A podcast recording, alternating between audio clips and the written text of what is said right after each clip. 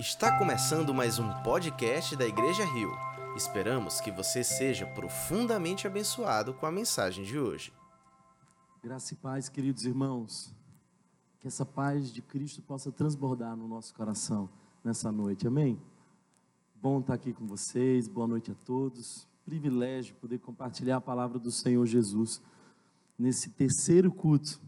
Aliás, quatro cultos, um está acontecendo em aldeia nesse momento, nós celebramos o crescimento da nossa comunidade. Cremos que é para a honra e glória do Senhor. Quero fazer uma pergunta para você. Se você estava aqui no culto da manhã ou no culto da tarde, faz sinal com uma de suas mãos, só para que eu possa saber. Olha aí, algumas pessoas estão vindo aqui, você que está vindo à noite, você não entendeu nada, não é? Pois bem, eu compartilhei com o pessoal pela manhã e pela tarde uma mensagem e sugeri para eles que viessem à noite, porque hoje à noite eu quero compartilhar uma outra mensagem. Não sem antes ter um tempo de oração, então quero que você feche os teus olhos nesse momento, nós vamos orar ao Senhor. Jesus, obrigado pela tua presença nesse lugar, obrigado, Senhor, porque tu tens sido tão bondoso conosco. Eu creio, Deus, que tu nos trouxe aqui com um propósito. Que os nossos olhos, ouvidos e coração estejam cativos na tua presença que, Senhor, nós possamos de fato entender aquilo que tu tens para nós. Que sejamos desafiados mais uma vez, Senhor, para a honra e glória do teu nome, transformados. Esse é o nosso desejo. Te rendemos todo louvor, como, como assim cantamos agora há pouco. E te pedimos, Espírito Santo, fica à vontade em nosso meio. Toma o teu lugar, teu é o trono dessa reunião. Em nome de Jesus e para a glória do teu nome. Amém. Amém. Pela manhã e pela tarde eu compartilhei um pouco sobre como renovar um casamento. E eu vou continuar falando sobre casamento agora, mas de um outro ponto de vista. Então, se você está vindo só no culto da noite, eu quero convidar você a acompanhar a nossa celebração. A mensagem já está disponível no YouTube. Você pode entender um pouco mais sobre aquilo que nós falamos. Uma mensagem abençoadora e eu creio que pode alcançar o seu coração também. Eu tenho sido procurado já há alguns anos por casais, os mais diversos, dos mais diversos tipos, culturas, mas parece que os problemas se repetem. Parece que os problemas não são tão diferentes de casal para casal. E um desses problemas que nós temos é com certeza a infidelidade conjugal. E eu sei que esse é um tema desafiador, o texto de hoje é um texto bem provocador, mas eu creio que nós precisamos falar sobre esse tema porque de fato as canções por aí falam sobre esse tema. Os amigos falam sobre esse tema. E a igreja não pode silenciar. Ah, Thomas, mas eu não sou casado. Se você não é casado, você está no lugar certo e na hora certa, porque você pode aprender a como não fazer e aprender a como fazer para a honra e glória do Senhor um casamento mais eficaz. Se você passou por uma separação, se você passou por perder o seu cônjuge, nós lamentamos, mas te dizemos que essa é uma boa oportunidade. Eu espero que essa mensagem não gere culpa no seu coração, mas que possa despertar você para uma nova realidade no futuro. Esse é o nosso desejo. Sabe, queridos irmãos, a maioria das pessoas hoje em dia estão buscando qualidade de vida. Eu tenho visto pessoas cuidando da alimentação e eu celebro isso. Eu tenho visto pessoas fazendo mais exercício físico, morando perto do trabalho. Isso tudo é muito bom. Mas eu quero dizer para você que se você está procurando qualidade de vida, talvez o ponto mais importante que você deva investir é no seu casamento. Paulo diz que aquele que ama a sua esposa ama a si mesmo, porque nós somos uma só carne. E você pode ter uma ótima alimentação, morar numa casa assim maravilhosa, ter uma rotina bem tranquila, mas de nada adianta quando você entrar na sua casa e ali não ter paz. Por isso, se você deseja qualidade de vida, você precisa investir na família. E é fato que está cada vez mais difícil ser família na pós-modernidade. Nada tem sido mais atacado na pós-modernidade do que a família. É uma estrutura fundante da sociedade. Nós estamos doentes porque a família está doente. A nossa sociedade está aos frangalhos porque a família não vai bem. E nós precisamos, de fato, trabalhar um pouco mais sobre isso. Eu quero crer que você hoje está com o coração aberto para aquilo que Deus tem para nós. E eu creio, queridos irmãos, que Deus criou a família e criou o casal para que eles desfrutassem um do outro até o dia em que Ele escolhe nos separar pela morte. Quando Deus criou Adão e Eva, não havia um projeto paralelo de divórcio. É verdade que os divórcios estão crescendo absurdamente, os índices nos assustam e nós realmente precisamos entender como encontrar equilíbrio no mundo tão adoecido. A traição no Brasil já foi crime. Hoje, o divórcio é tão difícil quanto abrir firma no cartório. E dentro desse cenário, nós precisamos reconhecer que os nossos vínculos pós-modernos são muito frágeis. As pessoas que me procuram para anunciar a sua separação dão as desculpas as mais esfarrapadas e fúteis possível. Uma dessas desculpas que nós falamos aqui nas outras mensagens é o amor acabou. A grande maioria das pessoas que diz para mim assim, olha, o amor acabou, é porque nem sabe direito o que é amor, confundem amor com paixão. E de fato, C.S. Lewis já disse que é possível você não sentir paixão por alguém e ainda assim amá-la profundamente. Por isso nós precisamos pensar como nós podemos proteger a nossa família e o nosso casamento da infidelidade conjugal. Eu queria dizer aqui que talvez uma lista de problemas comuns nos casamentos. O primeiro desses problemas comuns no casamento é a questão das finanças. Sim, dinheiro afeta o casamento. Te disseram que dinheiro não traz felicidade, e é verdade, mas a falta de dinheiro traz infelicidade muitas vezes. Quando o casamento está desajustado do ponto de vista financeiro, se instala uma tensão, projeção, as pessoas começam a gerar conflitos, e nós vamos falar um pouco mais sobre esse tema na próxima quarta-feira. Se você tem interesse em entender como você pode ter uma família financeiramente ajustada, nessa próxima quarta-feira, nós vamos falar sobre esse tema. Uma outra coisa que afeta as relações é o ciúme. E o ciúme pode ser uma manifestação de insegurança por traumas. Talvez você tenha passado por uma situação traumática. Quem sabe é uma referência paterna que te fez acreditar de que todo homem não merece confiança. Quem sabe você foi traído por alguém, ou quem sabe você já traiu alguém e por conta disso, você acredita que todas as pessoas vão ter a mesma atitude que você. Portanto, o ciúme é uma contínua desconfiança, é uma sensação de alerta constante. E de fato, isso causa muitos males. Um outro grande problema que nós, como casal, enfrentamos é a vaidade. Talvez muito maior do que esses que eu citei agora há pouco. A maioria dos casais que se separa, se separa porque no berço do seu conflito está a vaidade, orgulho. Nós somos tão centrados em nós mesmos, em nossa expectativa, em nossa satisfação, que nós somos capazes de abrir mão de um casamento para buscar uma satisfação temporária, momentânea, efêmera. Como se se instala o orgulho em nós? O orgulho nos traz uma falsa sensação, uma suposição discreta de que nós somos melhor que a outra pessoa. Infelizmente, isso é realidade dentro dos casamentos. É quando você olha para o cônjuge e você diz assim, de alguma forma, dentro de você, silenciosamente: Eu sou melhor. Eu sou mais talentoso. Eu tenho maior valor. Então, por vezes, nós temos essa impressão de que nós nos bastamos. Nós somos tão centrados em nós mesmos que a suposição é de que o outro é quem precisa de nós.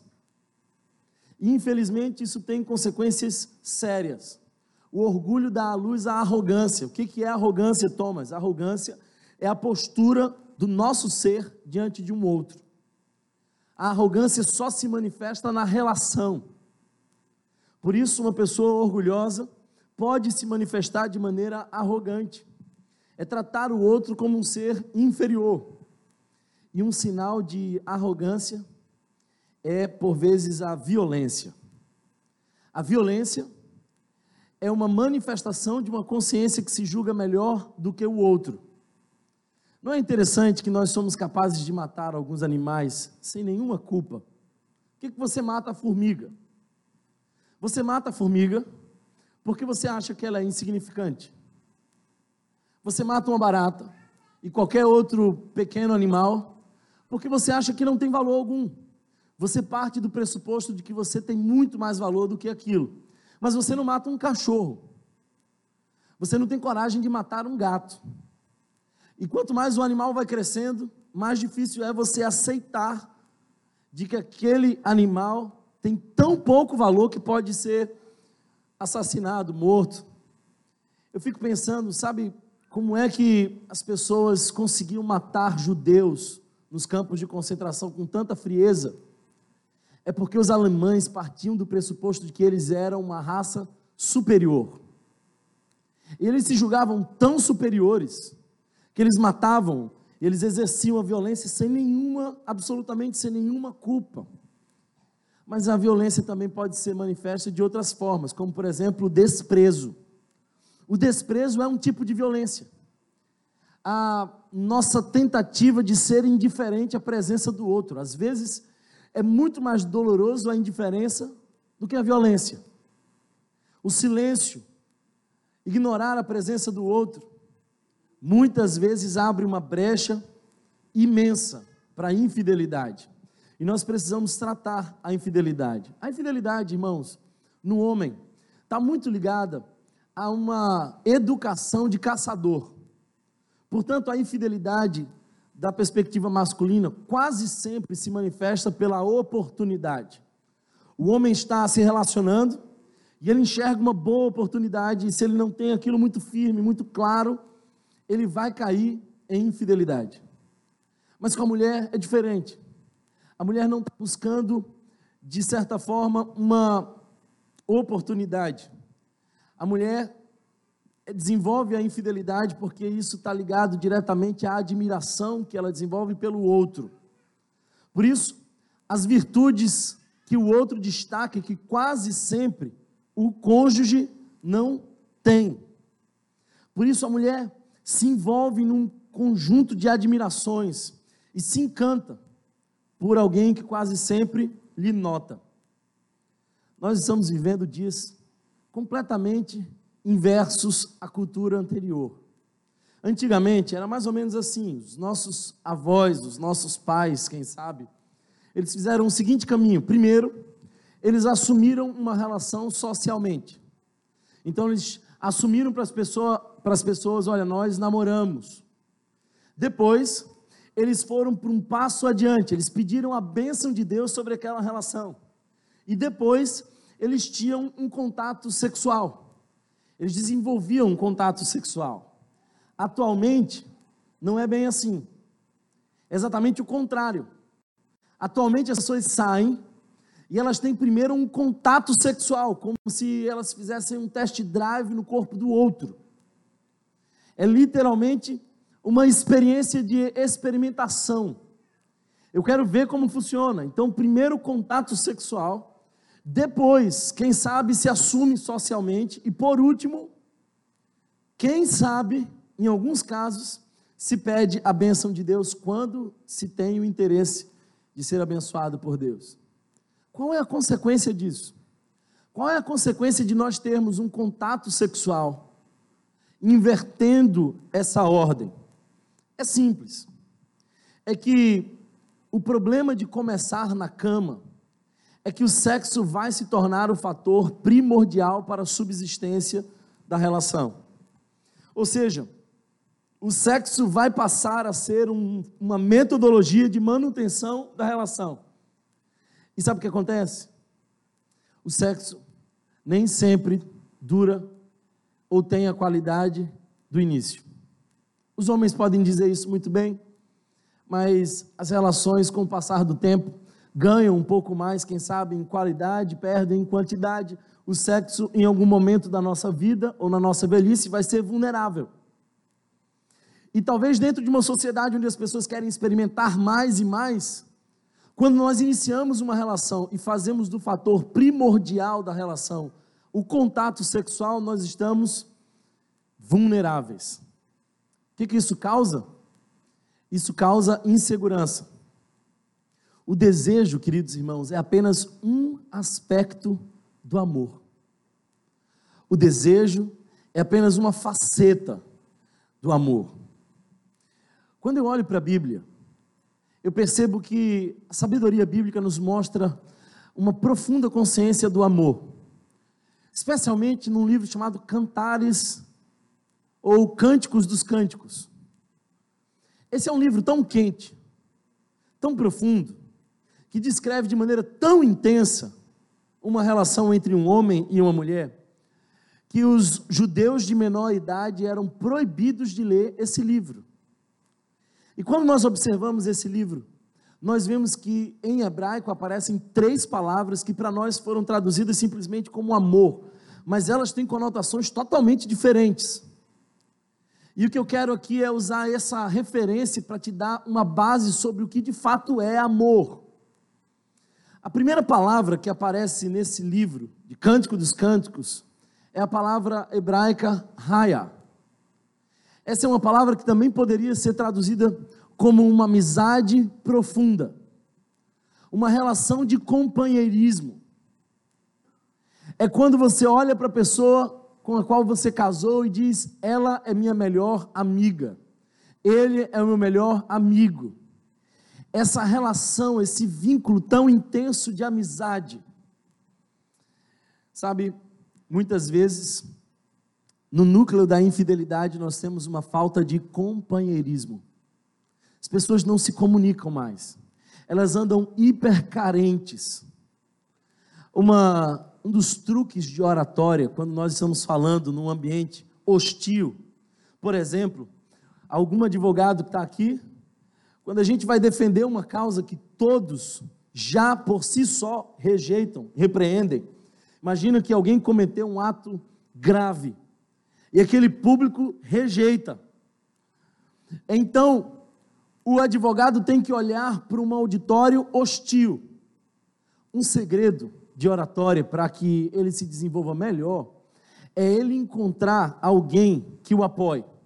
Como isso nem sempre é possível, alguns bons advogados desenvolvem a estratégia de plantar na plateia alguém que lhe seja simpático.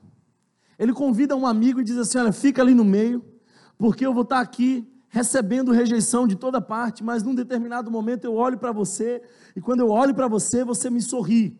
Você balança a cabeça, você me apoia, eu tomo um fôlego e continuo a minha fala. Raia, é isso. É um amigo, é um companheiro que nos dá apoio nos dias de dificuldade.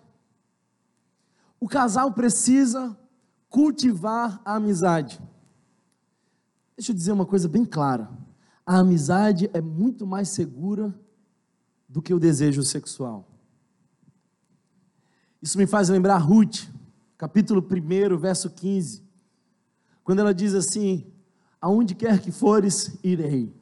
O teu Deus é o meu Deus. É a ideia de que nós estaremos juntos num só caminho. A amizade precisa ser cultivada. A segunda palavra que nos foi traduzida por amor em Cântico dos Cânticos é a palavra ahavá. Que, que essa palavra quer dizer? Essencialmente um amor comprometido. Se nós pudéssemos traduzir essa palavra para o português, talvez a melhor aplicação seria compromisso. É o compromisso. É você, seja qual for a situação, assumir um vínculo e mantê-lo. É um afeto profundo. É o desejo intenso de estar com alguém por um compromisso é quando a mente e o coração se voltam em interesse por uma pessoa. Quando nós observamos, por exemplo, o Cântico dos Cânticos, uma das expressões muito comuns é: o amor é forte como a morte. Que amor é esse que é forte como a morte? É esse amor arravá. É um compromisso, é um vínculo intenso que é forte como a morte. Sabe, a Ravá tem muito a ver com decisão. Por isso, nós podemos afirmar que o amor é também uma expressão de decisão. É fazer perdurar. Cânticos, capítulo 8, verso 6. Põe-me como selo sobre o teu ombro. Sabe o que isso quer dizer? É um compromisso público. Põe-me como um selo sobre o teu coração. Isso quer dizer um compromisso íntimo. É isso que nós podemos entender por amor. Amor é também um compromisso. Um compromisso profundo. Uma das frases mais, mais profundas, na minha opinião, que traduz o amor, é a frase do teólogo alemão Dietrich Bonhoeffer. Porque ele disse o seguinte: não é o amor que sustenta o compromisso, é o compromisso que sustenta e renova o amor. Alguém entendeu isso? Eu vou repetir. E aí, se você entendeu no final, se você concorda com isso, você pode dizer assim, amém, tá bom? Não é o amor, esse sentimento efêmero, essa expressão de sentimento que passa, que sustenta o compromisso. Muitas pessoas estão abandonando o compromisso porque não estão sentindo aquele calafrio de antes. Isso não é amor. Não é o amor que sustenta o compromisso, mas é o compromisso que sustenta o amor. Essa é uma decisão inegociável, é irremediável. A última expressão hebraica que aparece em Cântico dos Cânticos, o Cânticos de Salomão, é a expressão Dod. Dod quer dizer desejo. Por exemplo, quando a gente diz, quando a gente lê os primeiros capítulos, que diz assim: Beija-me com os beijos de tua boca, porque melhor é o teu amor do que o vinho. Isso é desejo. Mas o que eu quero te mostrar é de que essa é apenas uma expressão de um sentimento muito maior. O Dodge é um elemento físico. O Dodge é uma reação do nosso corpo, equivalente ao eros no grego. Eu estou falando de sexo. Parece que essa palavra assim é blindada, não se pode dizer isso do púlpito. Mas sexo, queridos irmãos, disse Tim Keller, sexo é talvez o meio mais poderoso que Deus criou para ajudar você a se entregar inteiramente a outro ser humano. É o modo designado por Deus para que duas pessoas digam uma à outra: Eu pertenço a você. O sexo não deve ser usado para dizer nada menos do que isso. Eu pertenço a você. Sabe o que isso quer dizer? É de que o Dodge, que o Cântico dos Cânticos nos diz, não é o conceito de sexo da pós-modernidade. O que é sexo na pós-modernidade? É entretenimento. Tem gente por aí que não considera um final de semana se não tiver um contato sexual com alguém, qualquer desconhecido que seja. São pessoas que literalmente dão vazão aos seus impulsos como meros animais. Eu gosto da expressão domínio próprio, porque essa palavra no grego quer dizer literalmente amansar uma fera.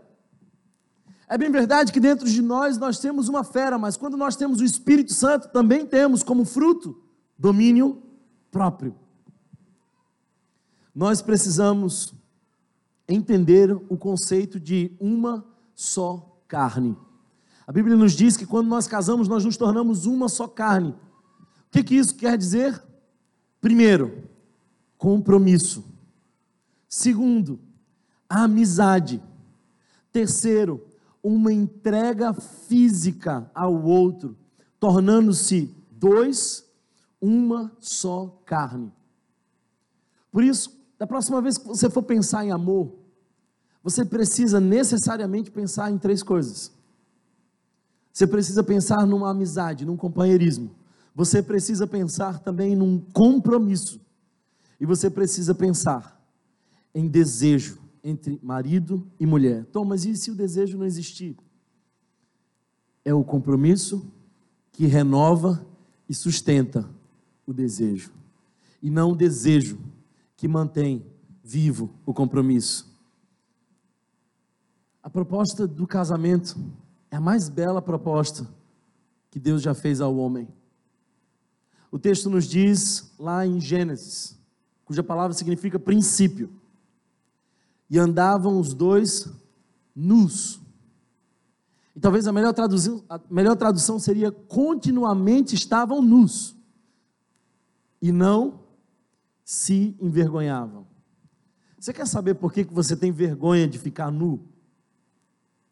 Por que você tem vergonha de ficar nu? Você não tem vergonha exatamente de ficar nu. Porque você fica em casa. E às vezes é até confortável. Mas você teria uma grande dificuldade de ficar nu diante de alguém. Sabe por quê? Porque nós temos medo do olhar avaliativo do outro, que nos mede, que nos dá sentenças. O que o texto quer dizer é de que aquela relação era uma relação segura, sem rejeições, andavam nu e não se envergonhavam. É segurança. É eu sei que quem me vê não há de me rejeitar pelas minhas características mais íntimas, pelas minhas falhas, pelas minhas limitações. É isso que é casamento. Infelizmente, a maioria dos jovens hoje tem muito mais medo do que desejo pelo casamento. Mas casamento é a proposta de andar nu em uma total e plena aceitação do outro. É isso que é casamento. E eu gostaria de convidar você a um texto bem provocador. 1 Coríntios, primeira carta de Paulo aos Coríntios, capítulo de número 7. Primeira carta de Paulo aos Coríntios, capítulo de número 7. Nós vamos ler do verso 3 ao 5, dois versos. 1 Coríntios, capítulo de número 7, do verso 3 ao 5.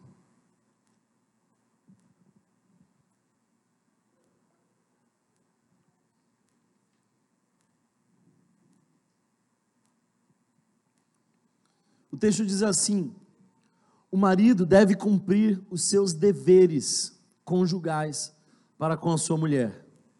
E da mesma forma, a mulher para com o seu marido. A mulher não tem autoridade sobre o seu próprio corpo, mas sim o marido. Para aqui um pouquinho, não parece um discurso machista? Desses assim, bem antigos, retrógrados. Se a gente para essa leitura aqui, metade das mulheres aqui vão embora. Mas olha só, o texto continua. Da mesma forma, da mesma forma, o marido não tem autoridade sobre o seu próprio corpo, mas sim a mulher. O texto continua dizendo: não se recusem um ao outro, exceto por mútuo consentimento e durante certo tempo para se dedicarem à oração. Depois, unam-se de novo, para que Satanás não os tente por não terem domínio próprio. Esse é um texto bem difícil. Porque o que o texto quer dizer é: se você é casado, você já não tem mais autoridade sobre o seu corpo. Se você é casado, o teu foco nem é satisfazer a si mesmo. E aqui nós conhecemos a contramão da perspectiva bíblica em relação ao mundo contemporâneo. Porque lá fora as pessoas casam por uma autossatisfação. O que o texto está dizendo aqui é que o seu corpo não é seu, e que o objetivo mais profundo é você satisfazer a outra pessoa. Como deve ser um casamento? E como um casamento ajustado blinda da infidelidade. Como nos proteger da infidelidade? Primeiro, compromisso. Você percebe que o verso 3 diz assim: o marido deve cumprir os seus deveres conjugais para com a sua mulher, e da mesma forma a mulher para com o seu marido. Isso quer dizer que nós, quando assumimos um casamento, nós assumimos um compromisso. A palavra que você está vendo, que foi traduzida aqui por dever, é exatamente essa: é dever. É isso que lhe cabe. Se você quer blindar a sua relação de qualquer possibilidade de infidelidade, primeiro você precisa ter uma profunda consciência de compromisso. O texto está dizendo que é um dever que nós temos com a nossa esposa e a nossa esposa conosco. Sabe, se você quer um conselho prático para proteger a sua relação da infidelidade, abre bem o seu coração e os seus ouvidos, porque eu vou dizer: estimule o seu cônjuge a ter uma relação com Deus. Estimule o seu cônjuge a temer a Deus sobre todas as coisas. Sabe por quê? Porque com sinceridade, às vezes as tentações virão. E por vezes o nosso vínculo matrimonial estará abalado quando isso acontecer. Eu lembro bem numa situação onde eu e a minha esposa tínhamos nos desentendido, e nesse, nesse exato dia, uma pessoa confessou interesse por mim. E sabe por que para mim foi fácil negar aquilo? Não por conta do meu compromisso exatamente com a minha esposa, mas a primeira coisa que me veio foi o meu compromisso com o próprio Deus. Lembra de José? Eu não posso fazer isso contra Deus. Quando o nosso caráter está fundado apenas no nosso matrimônio, sempre que o matrimônio balançar, a sua relação e o seu compromisso balançam juntos. O meu compromisso primeiro não é com Carol. O meu compromisso primeiro é com Deus. Por isso, quando você tem um cônjuge que não ama a Deus, você estará com certeza vulnerável. A palavra de Deus fala sobre jugo desigual. E não é simplesmente o problema de você querer ir para a igreja e ele querer ir para o jogo. É que num determinado momento de crise, de angústia, de dificuldade, o que faz a diferença é quem teme ao Senhor. É por conta de Deus que a gente diz não. É para ser fiel primeiro ao Senhor. É o temor do Senhor, que é o princípio de toda sabedoria. Aí as mulheres entram numa neurose absurda.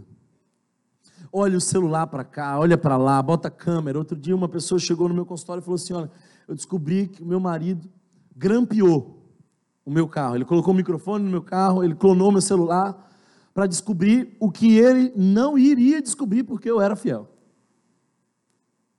Olha só que neurose. Quando eu sei que o meu cônjuge teme ao Senhor, isso é mais eficaz do que mil câmeras. Porque eu sei em quem tenho crido. E eu sei que quando eu colocar a minha cama no mais profundo abismo, ali ele está. E se eu subir a minha cama no mais alto monte, ali ele está. Eu sou um eterno flagrante diante dos olhos do Senhor. E eu temo a presença do Senhor. Eu tenho orado para que Deus envie para essa igreja homens corajosos que só temam o pecado. Sabe, irmãos, uma das, uma das causas de infidelidade muitas vezes é porque, primeiro, nós perdemos a fidelidade com o Senhor. Como é que você vai exigir do, que, do seu cônjuge fidelidade se você não é fiel a Deus? Alguém recebe essa palavra dura aqui hoje? Se você quer proteger-se da infidelidade no seu casamento, primeiro, comece sendo fiel a Deus. Comece colocando diante do Senhor a tua vida, como quem entrega no altar, todo dia, o seu casamento. Jesus, certa vez, foi interrogado pelos fariseus, que começaram a perguntar-lhe sobre o divórcio. E Jesus usou uma expressão repudiar. Os fariseus, é claro, não queriam saber acerca do divórcio, eles queriam pegar Jesus. Eles queriam ver em Jesus alguma falha. Mas é interessante que Jesus, ele não apenas é coerente com a lei, mas ele é mais profundo do que a lei. Ele diz assim: Moisés disse que se alguém adulterar, está em pecado. Eu, porém, vos digo: se alguém desejar, já pecou no seu coração. Eu sei que eu estou falando para um auditório de adúlteros. Alguns nunca saíram do terreno do coração. Agora, da próxima vez que você for olhar alguém que caiu, olha com mais compaixão, porque você também já caiu. Sabe o que significa a palavra repudiar? A palavra repudiar é não dar o que é de direito. Repudiar é negar o direito a essa pessoa. Que direito? Direito ao cuidado, direito à atenção, direito ao amor. O divórcio só separa aqueles que já estão separados. E a separação é lenta, é processual. Ninguém cai da noite para o dia, nenhum casal se desfaz da noite para o dia, é processo. Eu sei que eu estou falando para algumas pessoas casadas que estão vivendo num estado de divórcio. E todo divórcio começa num abandono silencioso. Uma das fases mais delicadas do casamento é quando uma mulher tem um filho. No meu casamento, por exemplo, nós vivíamos muito tranquilos. E a gravidez sempre foi muito sonhada, desejada, mas eu descobri uma coisa: eu não fiz bem um cálculo. Eu achei que quando a minha esposa tivesse um filho, seríamos três. Mas não foi bem assim. Porque quando nasce um filho, a mulher automaticamente se volta para o filho, é natureza. E o marido fica assistindo, de braços cruzados, se sentindo repudiado. É claro que também nos falta compreensão, mas é fato de que algumas mulheres simplesmente não voltam. Elas ligam o modo maternidade e não voltam mais. A mulher esquece que continua casada. O divórcio é só a ponta do iceberg.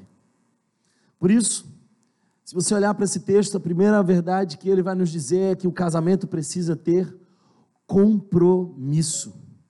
Mais que isso, queridos irmãos, quando nós observamos o verso 3, nós vemos também uma outra característica sobre o casamento: exclusividade. O casamento precisa ter exclusividade. O texto nos diz que a mulher não tem mais autoridade sobre seu corpo, mas agora o tem o marido. E o marido, da mesma forma, não é dono de si mesmo. Se você casou, você já não pode dizer que é dono do seu próprio nariz. Você abandonou o que se chama de autonomia. A palavra autonomia quer dizer aquele que faz a sua própria lei. Deus não nos fez para a independência. Escuta bem isso. Deus não nos fez para independência. Deus nos fez para interdependência. Eu cuido de você e você me ampara. É melhor serem dois do que um. Quando a exclusividade é quebrada e a infidelidade acontece, esse é um processo tão doloroso que é a única brecha aceitável para uma separação. Jesus está dizendo que toda separação, qualquer que seja o motivo, acontece por conta da dureza do coração do homem. Mas, às vezes, o ato de ser traído é tão doloroso, é tão insuportável, que nem Deus nos cobra a obrigação de permanência na relação. Por isso, Jesus, falando ainda em Mateus capítulo 19, ele fala sobre aqueles que se divorciam por questões de infidelidade conjugal. O seu pecado pode causar profundos estragos na alma dos outros. Pense bem. São minutos de prazer para muitas noites de angústia e choro. Pense bem. Uma das estratégias do diabo de nos fazer cair em tentação, se você observar Mateus capítulo 4, na tentação de Jesus, é quando Jesus vê tudo de relance, porque a Bíblia nos diz que o diabo mostrou de relance todos os reinos do mundo. E o padre Antônio Vieira diz que o segredo para você não cair em tentação não é você tirar os olhos, é olhar muito bem por trás dos relances. Porque de relance parece maravilhoso. Mas quando você olha bem, não compensa. Quando você olha bem, é só um enfeite do inferno para te fazer cair em tentação. A traição, queridos irmãos, produz humilhação. Só existe uma coisa pior do que ser traído. E eu fico pensando assim, como o brasileiro é capaz de criar músicas e fazer comédia dessa situação tão incômoda que é a traição. Só tem uma coisa pior do que a traição é o luto. É perder alguém. Mas toda traição não começa na cama, começa no coração. Começa nos jogos de sedução. Todo mundo que trai começa dizendo assim: Eu sei até onde eu posso ir. Sabe qual é a frase que muitas pessoas dizem antes de grandes explosões, está tudo sob controle. Pum! Não acho que você está no controle. Não acredite que você está no controle. Na Índia, é interessante olhar para a cultura e perceber os encantadores de serpentes. Vocês já viram? O cara, o indivíduo começa a tocar aquela flautinha, tururu, tururu, aí a cobra começa a subir assim, ele vai balançando, ela vai junto. É lindo, não é? Você sabia que muitos encantadores de serpentes morrem? Uma quantidade enorme de encantadores de serpentes morrem por ano na Índia. Você acha que está no controle com essa sua flautinha, com essa sua história? até que a serpente te engana. Sabe, irmãos? Se você quer um conselho prático sobre como se proteger da infidelidade, aí vai o meu conselho: abra o seu coração. Aprecie o seu cônjuge e reconheça o seu valor. Porque se você não fizer isso, alguém o fará. É interessante quando uma mulher bem amada vai para o trabalho e o indivíduo chega assim, dizendo assim: Você está tão linda hoje. Aí ela segura de si e diz assim: Eu sei, meu marido já me disse. Não é legal? Da mesma forma, o homem. Lembre-se, a mulher é seduzida pelo que ela ouve. O homem é seduzido pelo que ele pode tocar ou ver. Por isso, mulheres, sejam carinhosas. E eu não estou dizendo aqui de uma maneira machista, é bíblico. Nós temos um dever de proteger um ao outro. Terceira característica de um casamento firme e protegido da infidelidade. Reciprocidade. Reciprocidade. Quando nós vemos o verso 4, diz que a mulher não tem autoridade sobre o seu próprio corpo, nem o marido também, mas um faz para o outro. Um é do outro, isso é reciprocidade. Às vezes eu vejo casais que estão só iniciando, mas já tem um fracasso anunciado. Casais que estão só iniciando, mas o divórcio já está pronto. Por quê? Porque é impossível você desenvolver um relacionamento saudável, centrado em si mesmos. É impossível duas pessoas que querem se satisfazer manter um matrimônio. É impossível. Você sabe qual é a maior ameaça dos casamentos? Você sabe qual é a maior, a maior ameaça para nós e para nossa família? Desculpa, mas não é o casamento homoafetivo. Eu lamento, não é bíblico, foge completamente aos padrões de Deus, mas esse casamento homoafetivo não me prejudica. Ele não ameaça a minha relação. Sabe o que é que ameaça a minha relação? Egoísmo. Sabe o que é egoísmo? É resistência de alguém em ter uma relação recíproca. As pessoas estão buscando muito mais a sua própria satisfação do que cuidar, amar e investir na outra pessoa. Eu quero caminhar para o final e dizer para vocês uma última característica de um casamento que está blindado contra a infidelidade. É a entrega. Casamento é entrega. Se você casou com, casou com reservas, você ainda não casou. Porque casamento é entregar-se por completo.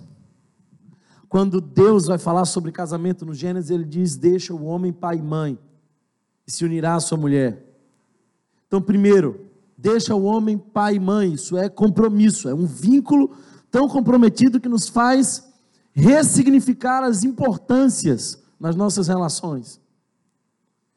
Se unirá à sua mulher, isso é reciprocidade.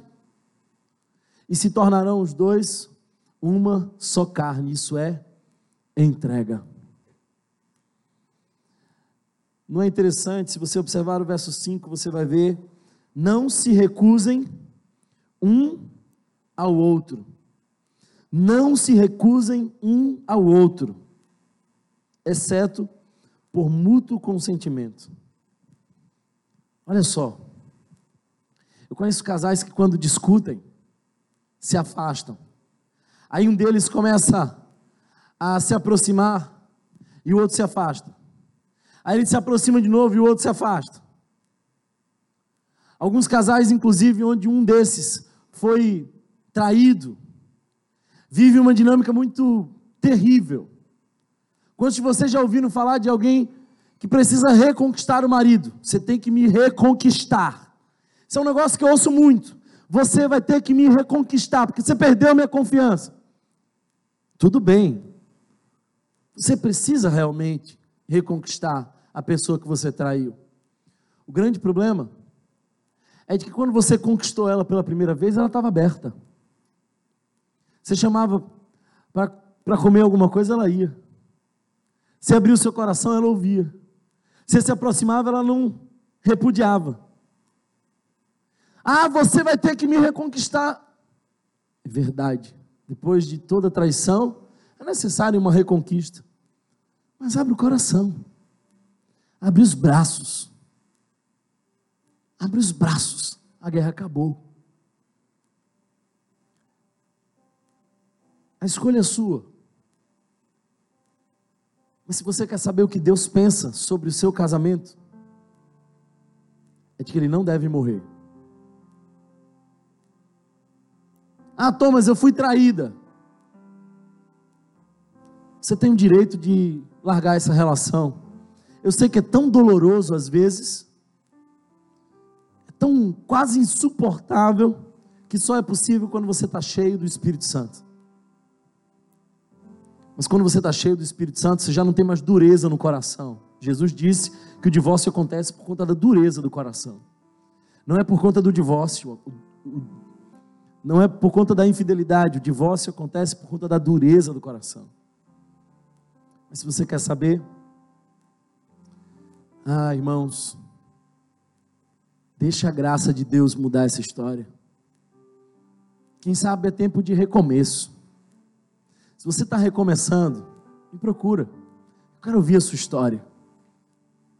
Eu quero celebrar a graça de Deus fazendo nova todas as coisas. Nós temos um ciclo de traição. Primeira, primeiro degrau desse ciclo de traição é a carência. O segundo é a pressão do desejo. Terceiro é a incontinência. A palavra incontinência significa aquele, aquilo que não se pode conter. A represa rompeu. Daí vem a traição, que gera humilhação e a separação. Mas deixa eu te fazer uma pergunta.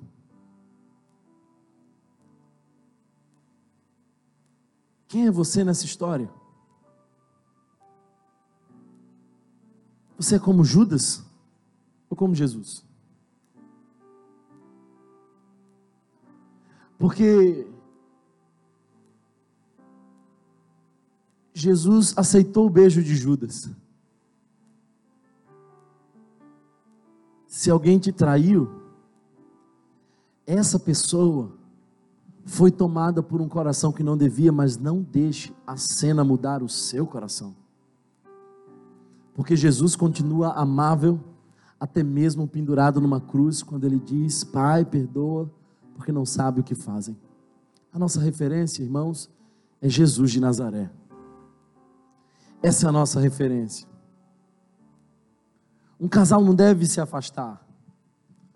A relação do casamento é uma relação de entrega e uma entrega constante. Só tem uma razão que pode fazer vocês se afastarem por um tempo. Você sabe qual é? O texto nos diz: oração. Sabe por quê? Escuta isso. Por que, que você pode se afastar um pouco do seu marido, da sua esposa, para orar? Porque quando você ora, você não se afasta de quem você ama. Quando você ora, você se aproxima ainda mais daqueles que Deus colocou no seu caminho. A tua decisão de divorciar é porque você ainda não orou. Porque se você orar, você vai ver que não existe forma mais intensa de amar alguém do que orar por essa pessoa. E é na oração que o Espírito Santo vai ministrando renovo, restauração, cura, graça. Dediquem-se à oração. Sabe, irmãos, Quem sabe hoje é o dia de você decidir perdoar. E perdoar não é esquecer, é definitivamente decidir que aquela sombra já não vai mais estar entre o casal.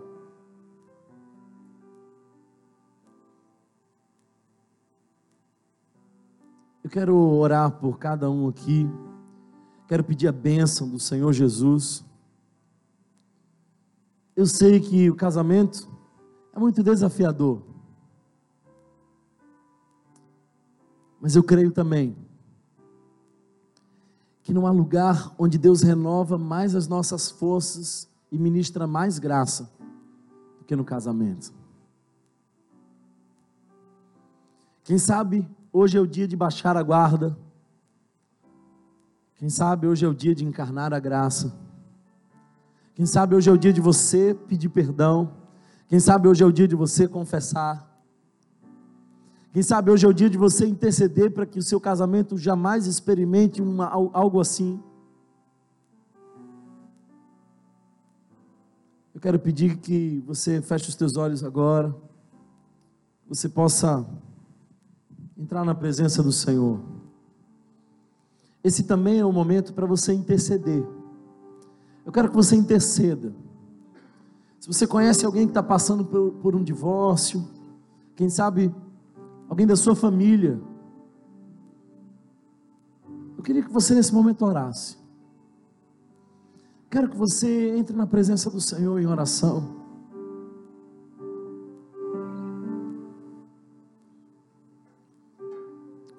Ele é aquele que nos dá a graça do recomeço.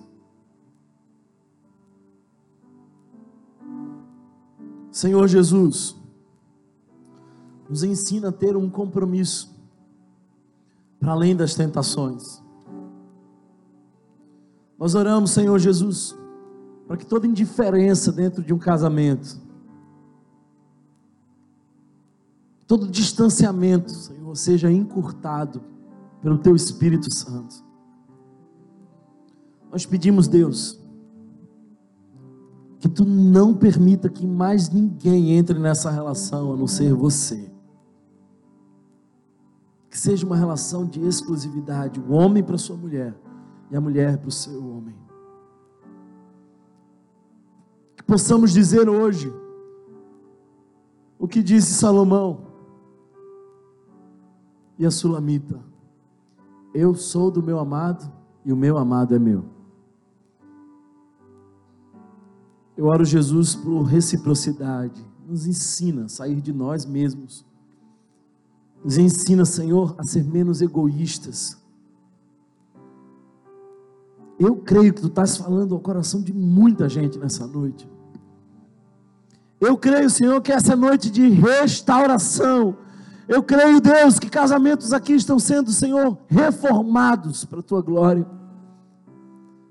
Eu creio, Senhor, que pessoas que acharam que o ponto final já tinha chegado, agora vão ver um novo capítulo ser escrito pelas mãos do Eterno.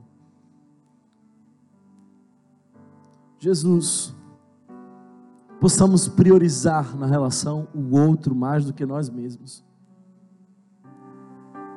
Que seja uma relação de entrega constante, não só do ponto de vista físico, mas também do ponto de vista emocional.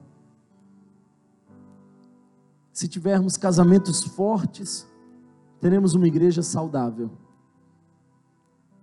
Se tivermos famílias equilibradas, teremos uma nação justa.